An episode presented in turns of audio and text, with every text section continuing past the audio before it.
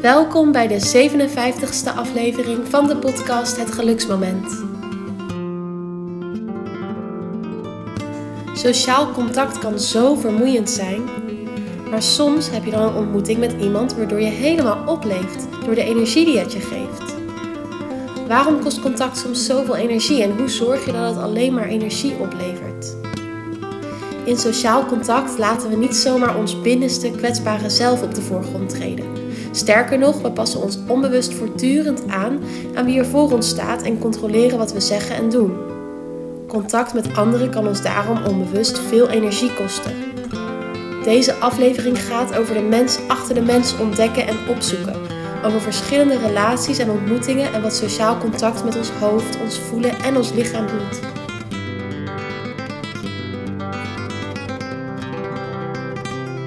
Hoi mam, goedemiddag. Hey dochter, goedemiddag. Hoe gaat het met jou? Ja, goed. Ik heb het gevoel alsof ik even langzaam uh, uit een achtbaan stap, die net echt heel erg hard over de kop is gegaan. Ha, dat is natuurlijk interessant. Waarom heb je het uh, uh, over een achtbaan? Wat is er gebeurd de laatste dagen? Nou ja, in ieder geval, voordat we in het verhaal plonzen, wil ik ieder, even iedereen die luistert welkom heten. Je, je, bent bij de podcast van mijn dochter Nieke en mezelf, Lanke Broeders. Uh, Nieke die is steeds meer en meer de coach in ons centrum. En ik ben natuurlijk na natuurgeneeskundige. En we hebben het vandaag weer over een onderwerp waarmee je zelf, ja, waar je zelf van alles aan kunt doen of over na kunt denken of op kunt reflecteren. waardoor je gezonder wordt en je meer geluksmomenten gaat leren kennen. Ja, dus zo ook vandaag. En um, ja, de reden dat ik in het achtbaan zat de afgelopen dagen, of eigenlijk, ja, ik, het was gewoon eventjes heel erg druk, hard gewerkt en zo. Nou, op zich, daar kan je wel van bijkomen. Daar was ik ook echt wel van bijgekomen. En toen kwam ik hier aan, vanuit Amsterdam reed ik hierheen naar Brabant, naar jullie, waar ik dus nu ook zit. En um, opeens vond daar een heel groot evenement plaats in, in de tuin. Ja, heet dat een tuin wat we hebben? Het is eigenlijk een 1 hectare grondbos. Nou ja, er waren dus allerlei mensen. En in de keuken stonden mensen die ik niet kende. En ik dacht echt, wat is hier gaande?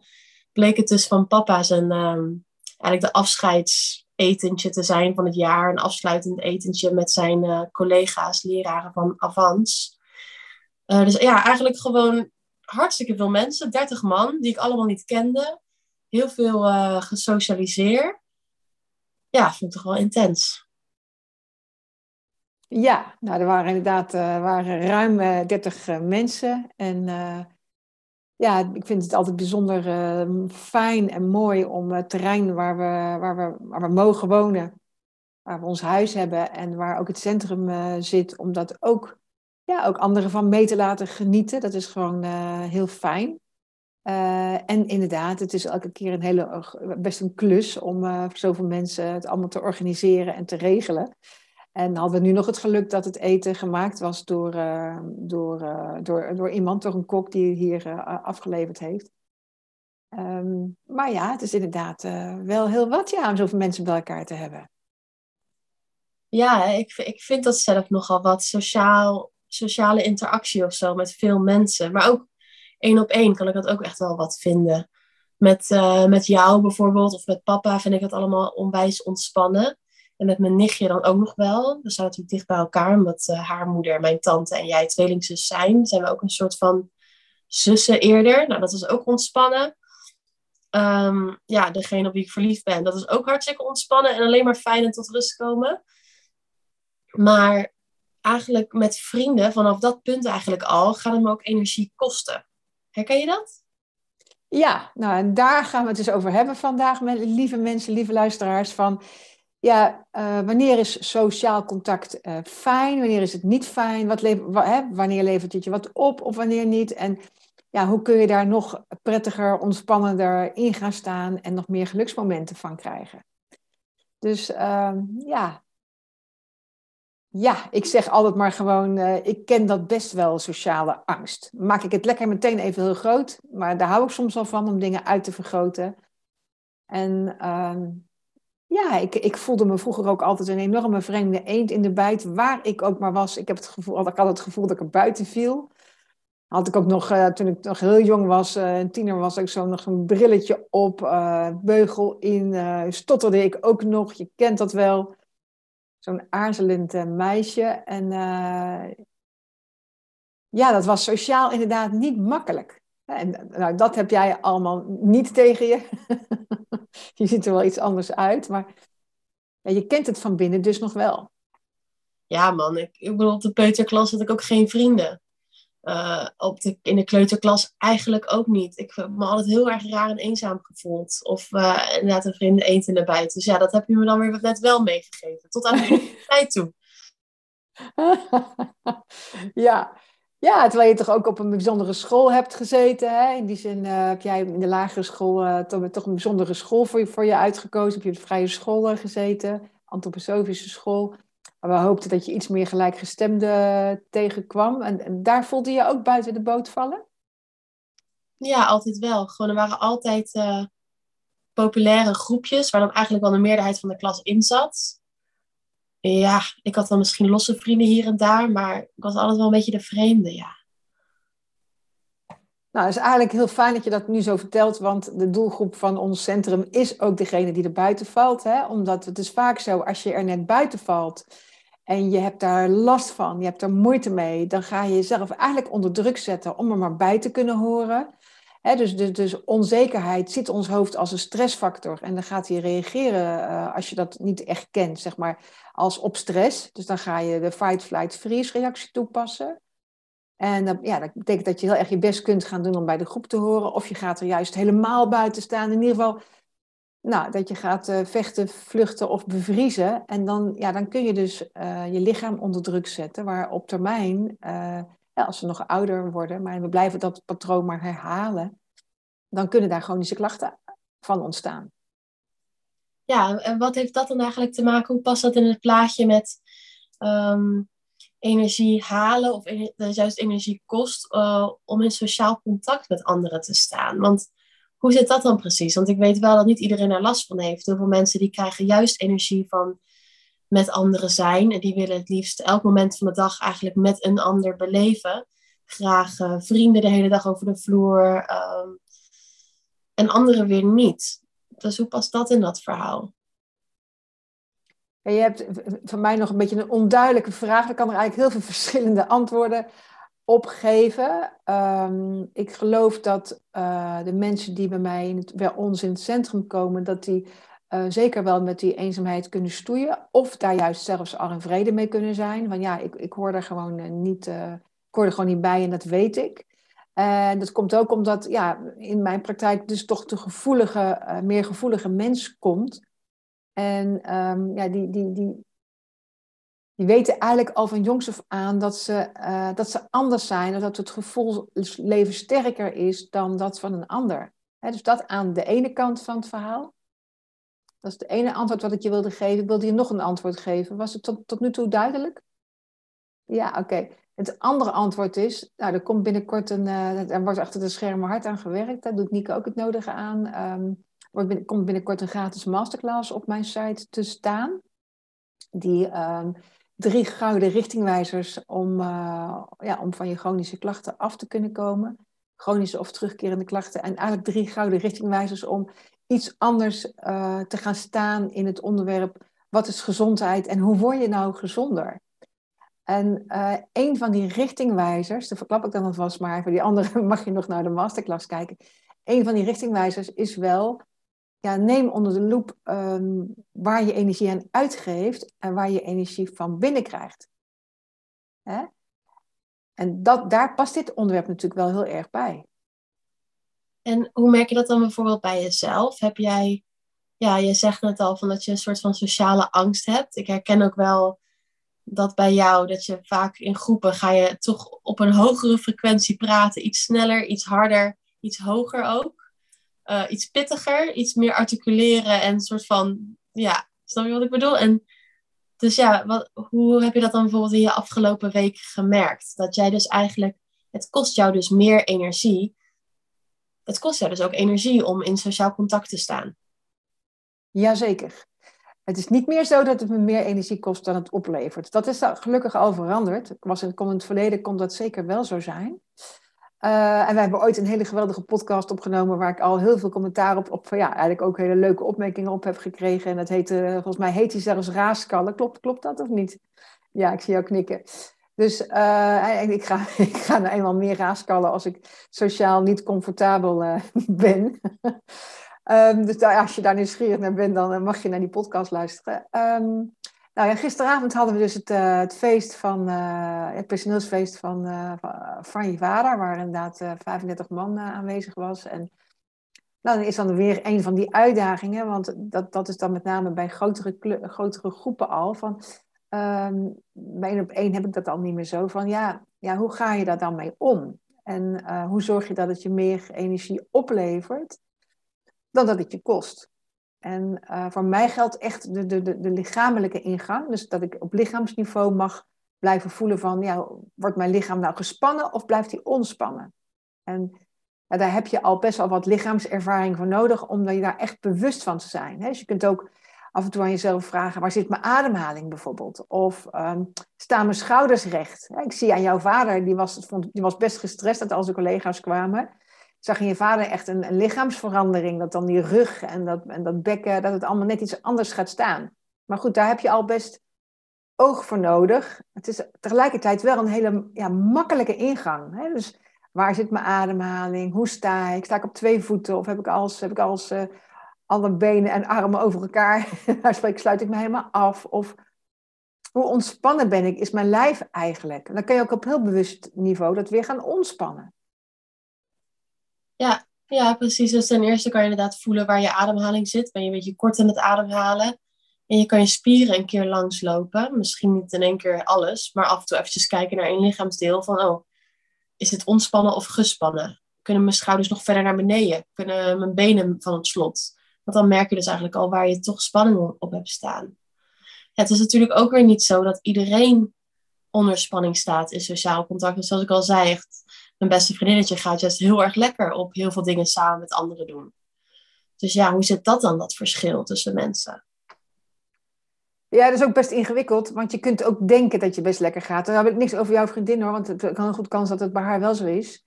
Uh, maar uh, ik ken ook mensen die echt denken dat ze lekker gaan in sociaal contact. Hè? Dus, dus, dus, dus dan hou je als het ware jezelf voor de gek. Dan heb je nog niet ontdekt dat het je veel energie kost. dat kan natuurlijk ook, hè? Dus, um, dus dat is maar waar je zelf, ja, wat je overtuiging daar ook achter is. En ook misschien wel wat je van thuis uit, uit hebt meegekregen. Hè? Als je hebt meegekregen van met mensen verkeer is altijd fijn, of je komt uit een groot gezin waar je het altijd fijn hebt gehad, dan ja, sta je er al heel anders in dan als je enig kind bent. Of, uh, nou ja, zoals ik. Ik ben natuurlijk een, eh, een, een eigen tweeling. En uh, ja, ik had altijd het gevoel dat mijn zus net altijd iets sneller, iets beter, iets, iets ja, ja, dat ze het net wat beter kon dan ik, ook in sociaal opzicht. Dus ik voelde me eigenlijk van jongs af aan altijd nitwit van ons tweeën. Ja, dat is natuurlijk niet handig om zo op te groeien en die overtuiging dan mee te nemen als je ouder wordt. Ja, dat is natuurlijk echt niet handig. Dus dan heb je wel wat werk te verzetten om, uh, om sociaal beter in je vel te komen. Ja, zeg dat wel, inderdaad. Als je, dat, als je die basis al als kind legt, nou, dan moet je er wel heel erg bewust van zijn en bewust mee omgaan om dat nog kwijt te raken. Want anders neem je dat gewoon zo mee uh, je graf in, wil ik zeggen. Klinkt lekker dramatisch, maar is natuurlijk wel zo. Ja, dingen die je kind al echt zo aangeleerd krijgt op onbewust niveau, dat zijn de lastigste dingen om te veranderen en om los te laten. Ja, dat hoor ik dus ook net bij jou. Dat je eigenlijk zegt van uh, in de peuterklas en in de kleuterklas uh, heb ik al uh, negatieve ervaringen opgedaan. Hè, dus dus hoe, hoe doe jij dat dan nu? Nou, ik ben natuurlijk naar de middelbare school op reis gegaan, een tussenjaar. En toen kwam ik er eigenlijk wel achter dat heel veel mensen mij gewoon leuk vonden eigenlijk. En dat was voor het eerst. ja, dus op reis waren er ook gewoon mensen die, ook iets vrijer dachten dan. Of ja, uh, ik ging sowieso naar een gebied toen waar, wat niet heel erg populair was. Dus ik kwam ook ander soort mensen tegen. Dus toen kwam ik er ook achter dat er dus ander soort mensen zijn. En die vonden mij juist weer wel heel erg leuk en aantrekkelijk, bij wijze van spreken. Dus ik verkeerde ook eerder in cirkels die gewoon niet helemaal mijn cirkels waren. Althans, als ik er dan nu weer naar terugkeer naar die bepaalde cirkels, merk ik wel dat ik ook daar nu beter in pas, doordat ik dus meer zelfverzekerdheid heb. Dus dat werkt natuurlijk ook weer heel erg interessant. Ja, dat is zeker. Ik vind het wel heel leuk om te vragen aan jou van, uh, kun, je, kun je een profielschets maken? Nou, dat is natuurlijk altijd een algemene profielschets, maar kun je een profielschets maken van de mensen die, die jou wel leuk vonden of vinden? Ja, vaak uh, mensen die, ja, die zelf ook gewoon een beetje vrij zijn in doen en laten. Um, ja, die mij leuk vinden. Dat is eigenlijk nog wel een lastige. Want dan moet ik me dus heel erg bewust zijn wie mij eigenlijk leuk vindt. Um, ik, soms merk ik wel dat mensen mij leuk vinden die zelf juist helemaal niet zo vrij zijn. Uh, die zelf heel erg denken de stramien van uh, een baan en dan dit en dan dat. En dan zien ze mij een soort van een leven leven wat er totaal niet op lijkt. Uh, ik kan de vraag wat doe je voor werk eigenlijk niet eens beantwoorden. Of wat doe je eigenlijk van dag tot dag. Dus dat type mensen kan het ook juist wel interessant vinden. Maar ik denk die mij echt leuk vinden, die hebben zelf ook wel echt zo'n geen, geen blad voor hun mond. Um, ja, snel een soort van heel erg makkelijk zichzelf kunnen laten zien of zo. Ik, nou, ja. Het vond ik wel mooi, want jij zei er straks nog iets toen we onderweg waren naar, uh, naar iets met z'n tweeën. Van, um, want mijn vader is vandaag jarig, uh, geachte luisteraar. Leuk me toch even te vertellen. Dus we waren op weg naar de verjaardag van mijn vader. Dat is natuurlijk heel bijzonder dat je dat gewoon, je kunt gewoon vrijnemen als je zelfstandige bent om uh, zo'n heugelijk feit te vieren. En hij heeft de leeftijd er ook naar, 86. Dus toch even een persoonlijke mededeling tussendoor. Toen we onderweg waren met de auto, toen zei jij, uh, zei jij ook iets van, uh, dat vind je blijkbaar zelf aantrekkelijk, maar uh, maakt jou waarschijnlijk ook aantrekkelijk. En dat is dat je zei van um, kwetsbaarheid, kwetsbaar, zoiets zei jij. Wat, kun je nog herhalen wat je zei? Nee, dat weet ik eigenlijk echt niet meer. Maar het heeft daar wel iets inderdaad mee te maken. Dat vind ik zelf aantrekkelijk, of dat vind ik fijn als mensen dat hebben. gewoon echt heel erg ontspannen zichzelf dus durven zijn. Um, en eigenlijk bij wijze van spreken ook waarschijnlijk niks aantrekken van de norm of van het idee wat zouden anderen van me vinden. Ja, maar ja, dan moet je toch verdorie al, uh, al, uh, al al een paar stappen gedaan hebben als je al met sociale angst zit. Ik denk dat, eigenlijk, dat vrijwel iedereen daarmee zit. Ik denk dat dat een hele, hele normale uh, angst is. Je moet echt gepokt en gemazeld zijn. En inderdaad, wat ik net al zei, in een gezin opgroeien met, met, met veel mensen. Uh, je kunt je nog totaal niet bewust zijn van je sociale angst. Maar ik vind hem wel normaal. En waarom vind ik hem normaal? Omdat um, het ook een, het natuurlijk ook onze overlevingsmechanisme aanstuurt. Hè? Je, moet tot een, eh, je moest van, eh, van oudsher al tot een groep behoren om te kunnen overleven. En in, in, de groep kunnen handhaven. Dus, um, dus ja, dat, dat moet je dan dus wel inpassen. En dat is dus ook een soort van ja, overlevingsmechanisme om dat te doen. Maar zit, dat is dan hetzelfde als dat er ook angst achter zit. Van, hè, dat, die horen dan bij elkaar, als het ware.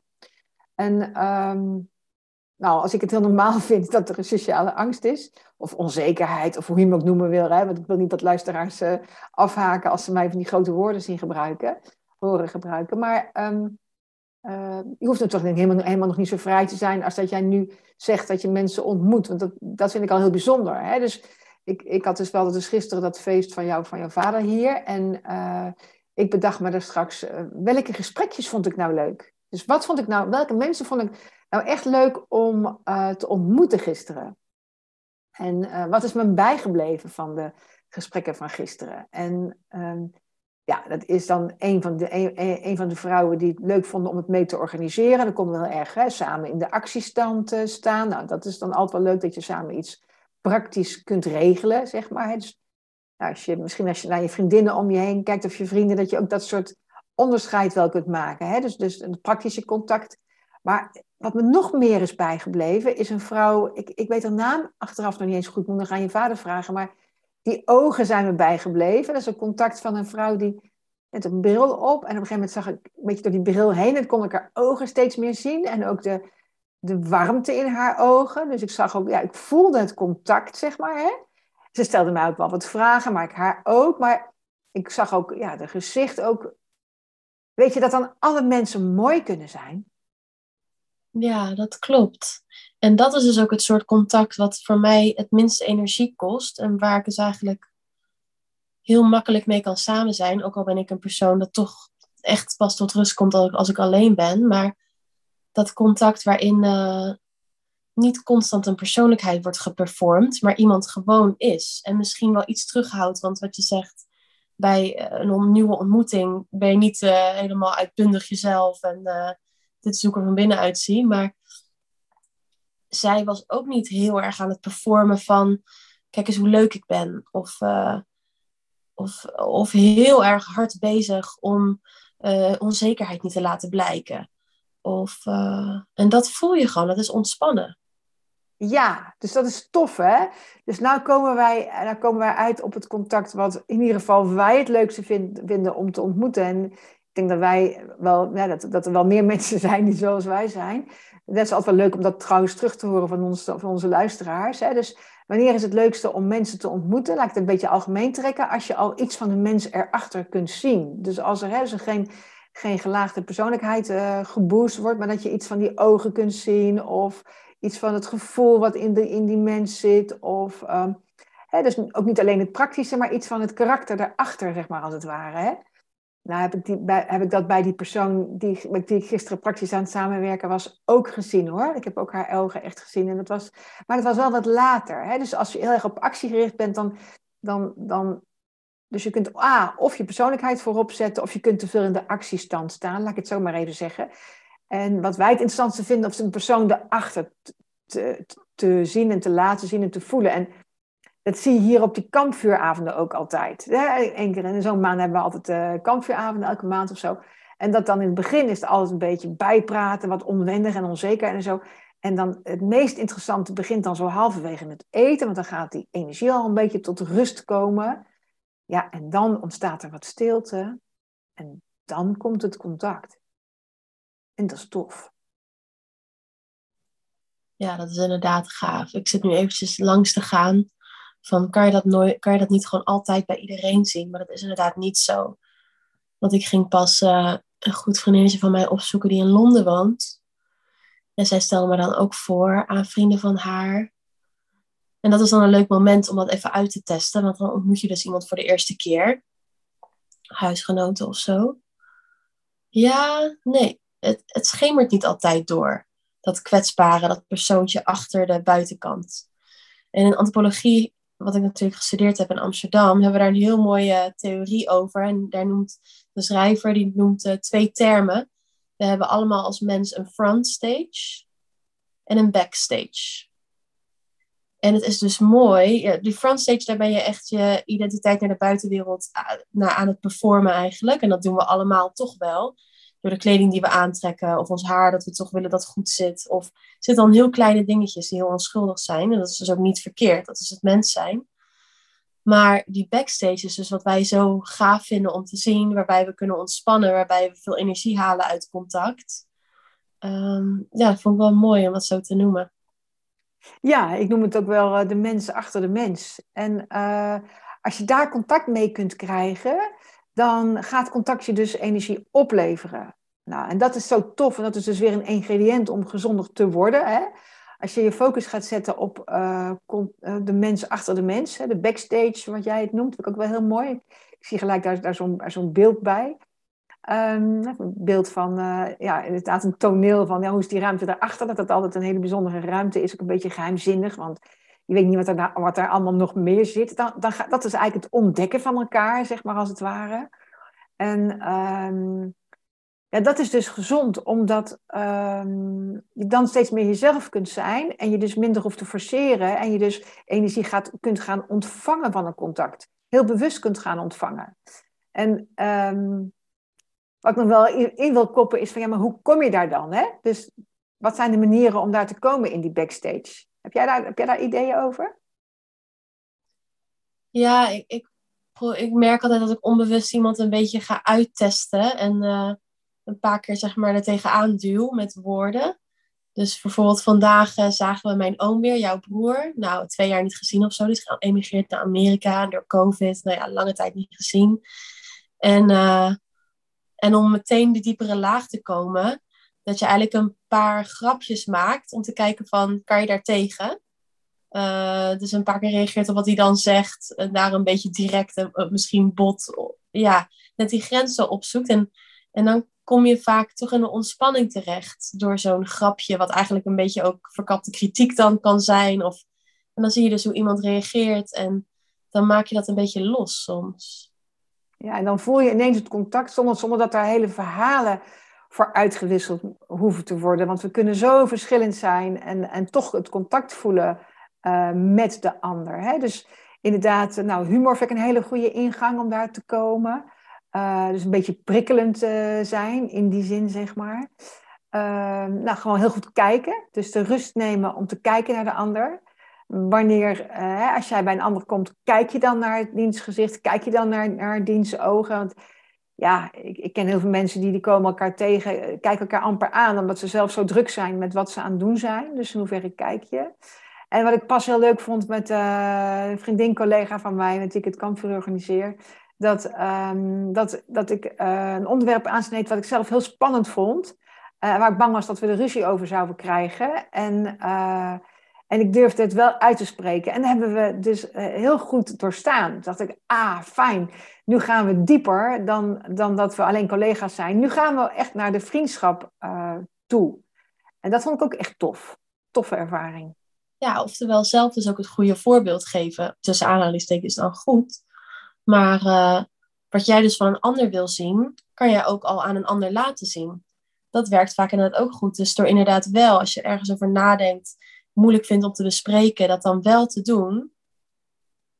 Um, en om bijvoorbeeld zelf ook niet heel erg in de frontstage en in het performen te schieten. En gewoon, uh, ja, bijvoorbeeld eens uit te spreken als je onzeker bent. Of uit te spreken hoe het echt met je gaat als iemand het vraagt. En dan proberen echt te voelen en dat is ook echt te laten zien. Nou, dan heb je ook grotere kans dat je het terugkrijgt.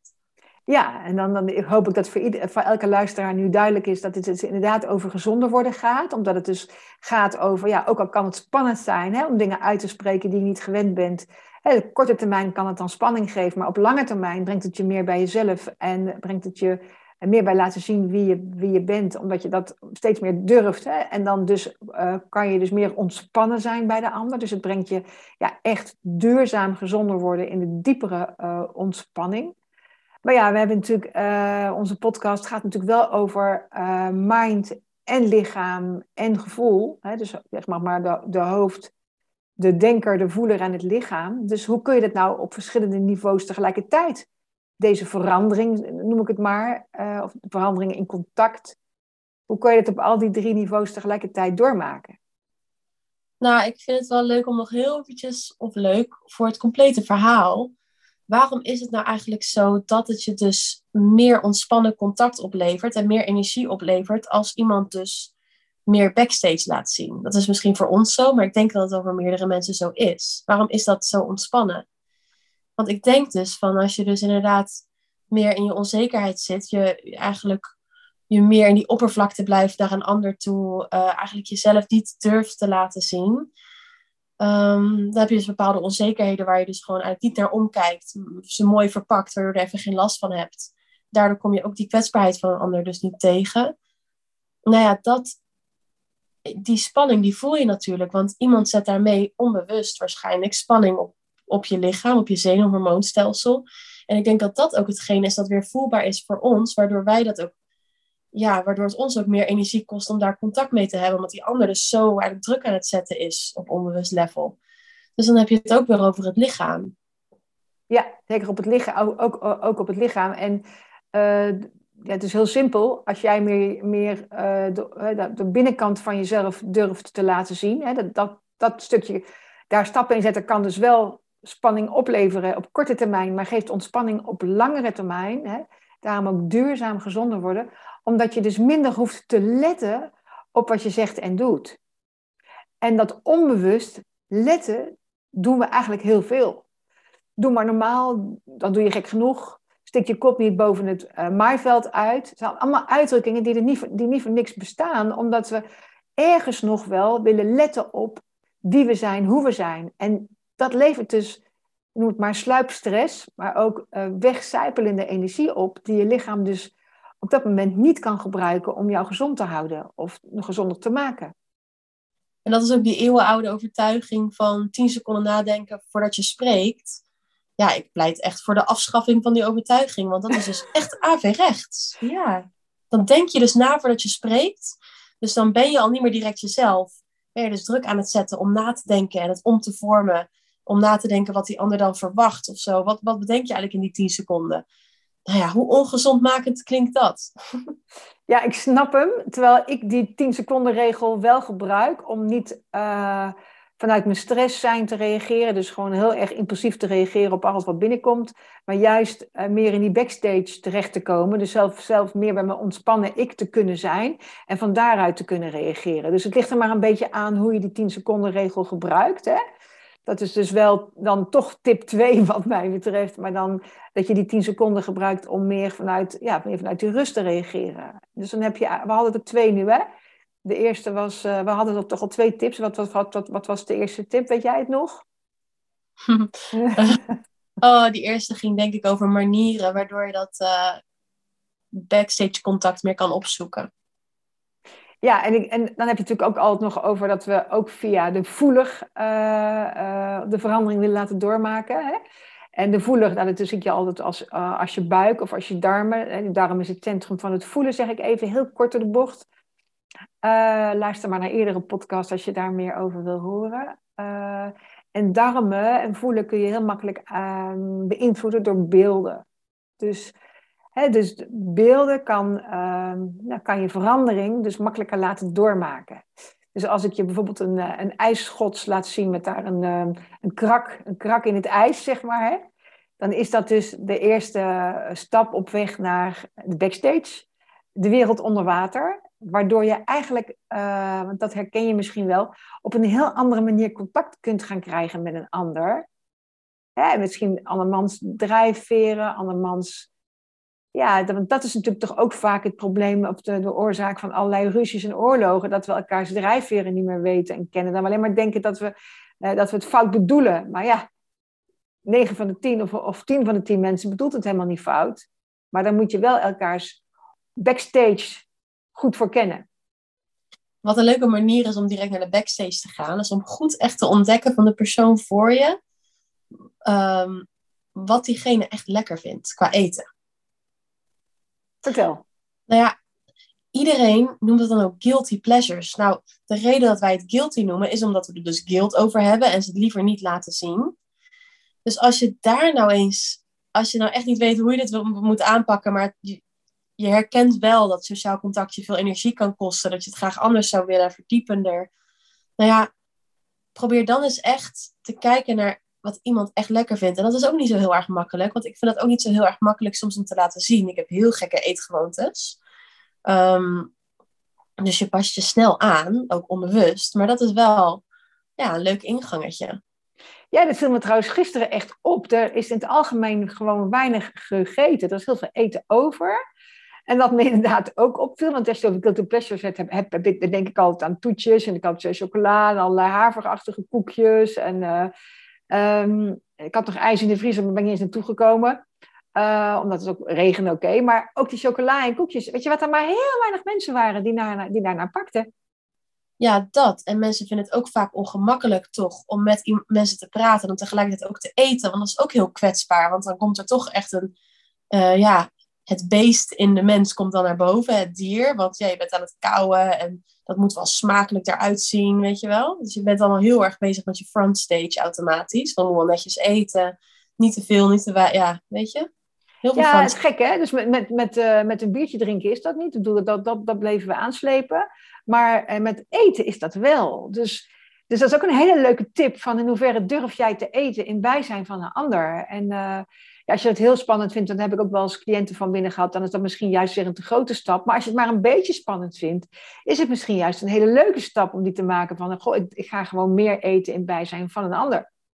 Ja, dat bier bleven we aanslepen. En dat is inderdaad interessant, want het waren dus allemaal collega's van elkaar. Dus niet echt beste vrienden of familie. Nou, bij familie hoef je trouwens ook niet ontspannend te zijn. Maar niet echt mensen met wie je helemaal op je gemak bent en elkaar al heel erg lang kent. Dus je merkt dat er al iets meer frontstage wordt gedaan. Iedereen is iets minder gemakkelijk om zichzelf te laten zien. En er werd dus ook best wel wat alcohol gedronken. En ook de mensen die dan geen alcohol drinken, die willen dan wel liefst alcoholvrij bier. Dus wel eigenlijk nog het idee van een biertje of een wijntje. Ehm, ik denk wel, omdat we dus stiekem toch allemaal de neiging hebben, of eigenlijk de wens, het verlangen om naar die backstage toe te gaan, op die manier contact met elkaar te hebben. Dat is natuurlijk wat alcohol ons brengt. Ik bedoel, denk maar aan als je jong bent en je gaat uit en je hebt de meest intense gesprekken met mensen die je nog nooit eerder hebt gezien, maar je bent allerlei, allebei ladder zat en staat te wachten op de wc. En opeens komt die hele kwetsbaarheid naar boven van iemand die je niet kent. Dus alcohol doet dat met je. En dat, daar zijn we volgens mij toch wel allemaal een beetje naar op zoek op zo'n moment. Ja, ik, ik zou het niet beter kunnen verwoorden dan jij op dit moment. En dat doet, brengt natuurlijk muziek ook. Hè? Dus gisteravond werd er ook muziek gemaakt. Ja, dat, maakt de sfeer gewoon open. Mensen worden er blij van. Uh, dat, is, ja, dat is het mooie van muziek, dat dat ook altijd weer een hele positieve invloed heeft om, uh, om naar die backstage uh, toe te kunnen gaan. Dat je al heb je maar een, een, een klein, weet je wel, zo'n zo'n zo'n zo'n rammelding in je handen, weet zo'n ding. Dat je gewoon wat, wat muziek mee kunt maken. Dat, ja, dat, ja, zo tof. Muziek brengt je in een meebeweging, in een soort van kan dans met elkaar. Waardoor je veel makkelijker al ja, uit, het gesprek, uit het gesprek komt, ik wil dan zeggen, uit het hoofd komt en meer naar dat lijf gaat. En meer ook, ook vanuit daar, hè, vanuit, vanuit de ontspanning of vanuit de diepte van je wezen, zeg ik het toch maar even zo, uh, meer contact kunt maken. Dus, uh, dus dat is echt wel, dat vind ik inderdaad echt wel tof. Daarom ja. vind ik muziek nu wel echt wel een, een, een onlosmakelijk onderdeel van de, van de kampvuren die we hier geven. Omdat het zo enorm mooi het contact op een ander, ander level uh, brengt. Ja, dat vind ik heel mooi. Ik vind eten ja. voor jou ook echt een hele mooie opdracht. Dan kijk eens even, ook, ook, kijk eens of je, of, je op, of je elkaars guilty pleasures kunt herkennen. En daar misschien een gesprekje over kunt hebben. Want dan, dan moet je al lachen samen of zo. Hè? Dan breekt het ijs al. Ja, maar dus ook in plaats van lievelingseten zou je ook kunnen vragen. Want niet iedereen is misschien heel erg um, uitgesproken in eetgedrag. Niet iedereen is dat natuurlijk.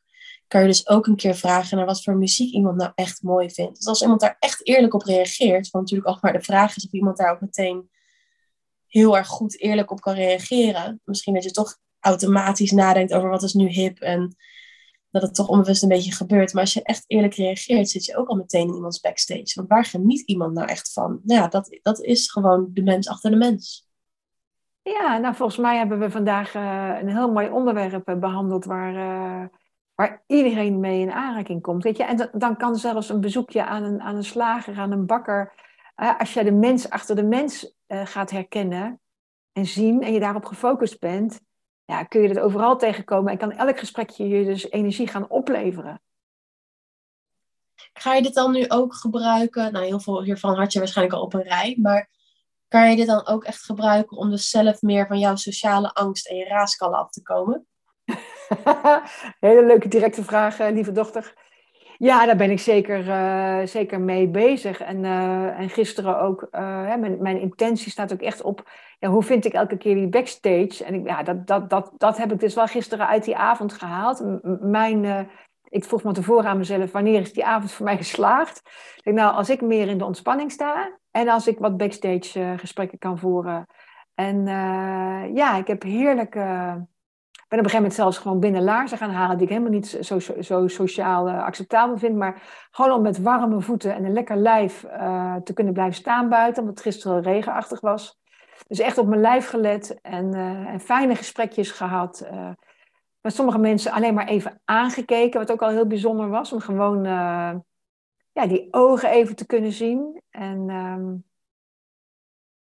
ja, en, en, en, want dat is natuurlijk dan ook nog eens. En je vader ook gewoon gelaten in, uh, in de stress waar hij toch ook in zat. Hij vond het ook super tof. Dat kon ik ook echt zien. Hij was ook echt blij dat het bij ons was en dat hij dat heeft kunnen doen. Uh, maar ik zag ook zijn stress en dat gewoon ook even aankijken en gewoon ook laten. Dus de ander daar ook de ruimte in laten. Hè? We hebben het hier niet over bekritiseren, maar echt alleen maar over hoe kun je meer ruimte krijgen voor jezelf en geven aan de ander. Nou, mooi onderwerp. Ik denk dat we hem zo uh, hebben omarmd, wilde ik zeggen. Ja, zo voelt het ook. Gewoon helemaal van kop tot staart uh, hebben doorgespit. Ja, nou, ik ben heel, heel nieuwsgierig om voor jou de komende tijd nog meer te horen welke contacten je energie gaat gaan opleveren. En dat bedoel natuurlijk dus inderdaad mijn dochter Nieke, maar eigenlijk ook jou als luisteraar. Van, uh, goh, welke contacten leveren je energie op? En ja, misschien brengt het ook wel een verandering in je contacten. Hè? Dus, dus wees nooit bang om, om, om ja, contacten te laten gaan die toch in praktijk te veel energie kosten. Want ja, dan krijg je altijd weer nieuwe contacten voor terug. En um, nou, daar wens ik je heel veel succes in. En uh, dank voor het luisteren. En uh, oh ja, wat ik nog wilde zeggen, dan hoorde ik pas als, uh, als tip van iemand. Als je luistert via Spotify en je wilt, zou ik het heel leuk vinden als je onze uh, podcast uh, likes zou willen geven. Op de drie puntjes bovenaan Spotify kun je dat blijkbaar doen. Kun je, kun je nog iets van een, uh, ja, iets van een duim of een aantal sterren geven, waardoor wij beter zichtbaar worden of hoorbaar worden voor andere, voor toekomstige luisteraars. Dat zou ik echt super tof vinden. Alvast dankjewel voor je actie als je dat, als je dat doet. En graag tot de volgende keer. Ja, een aantal sterren is het inderdaad. Dat zou enorm leuk zijn. Ja. Tot volgende week. Dankjewel lieve schat, lieve dochter. Dikke, dikke knuffel en uh, word vervolgd. Doeg. Dag dag.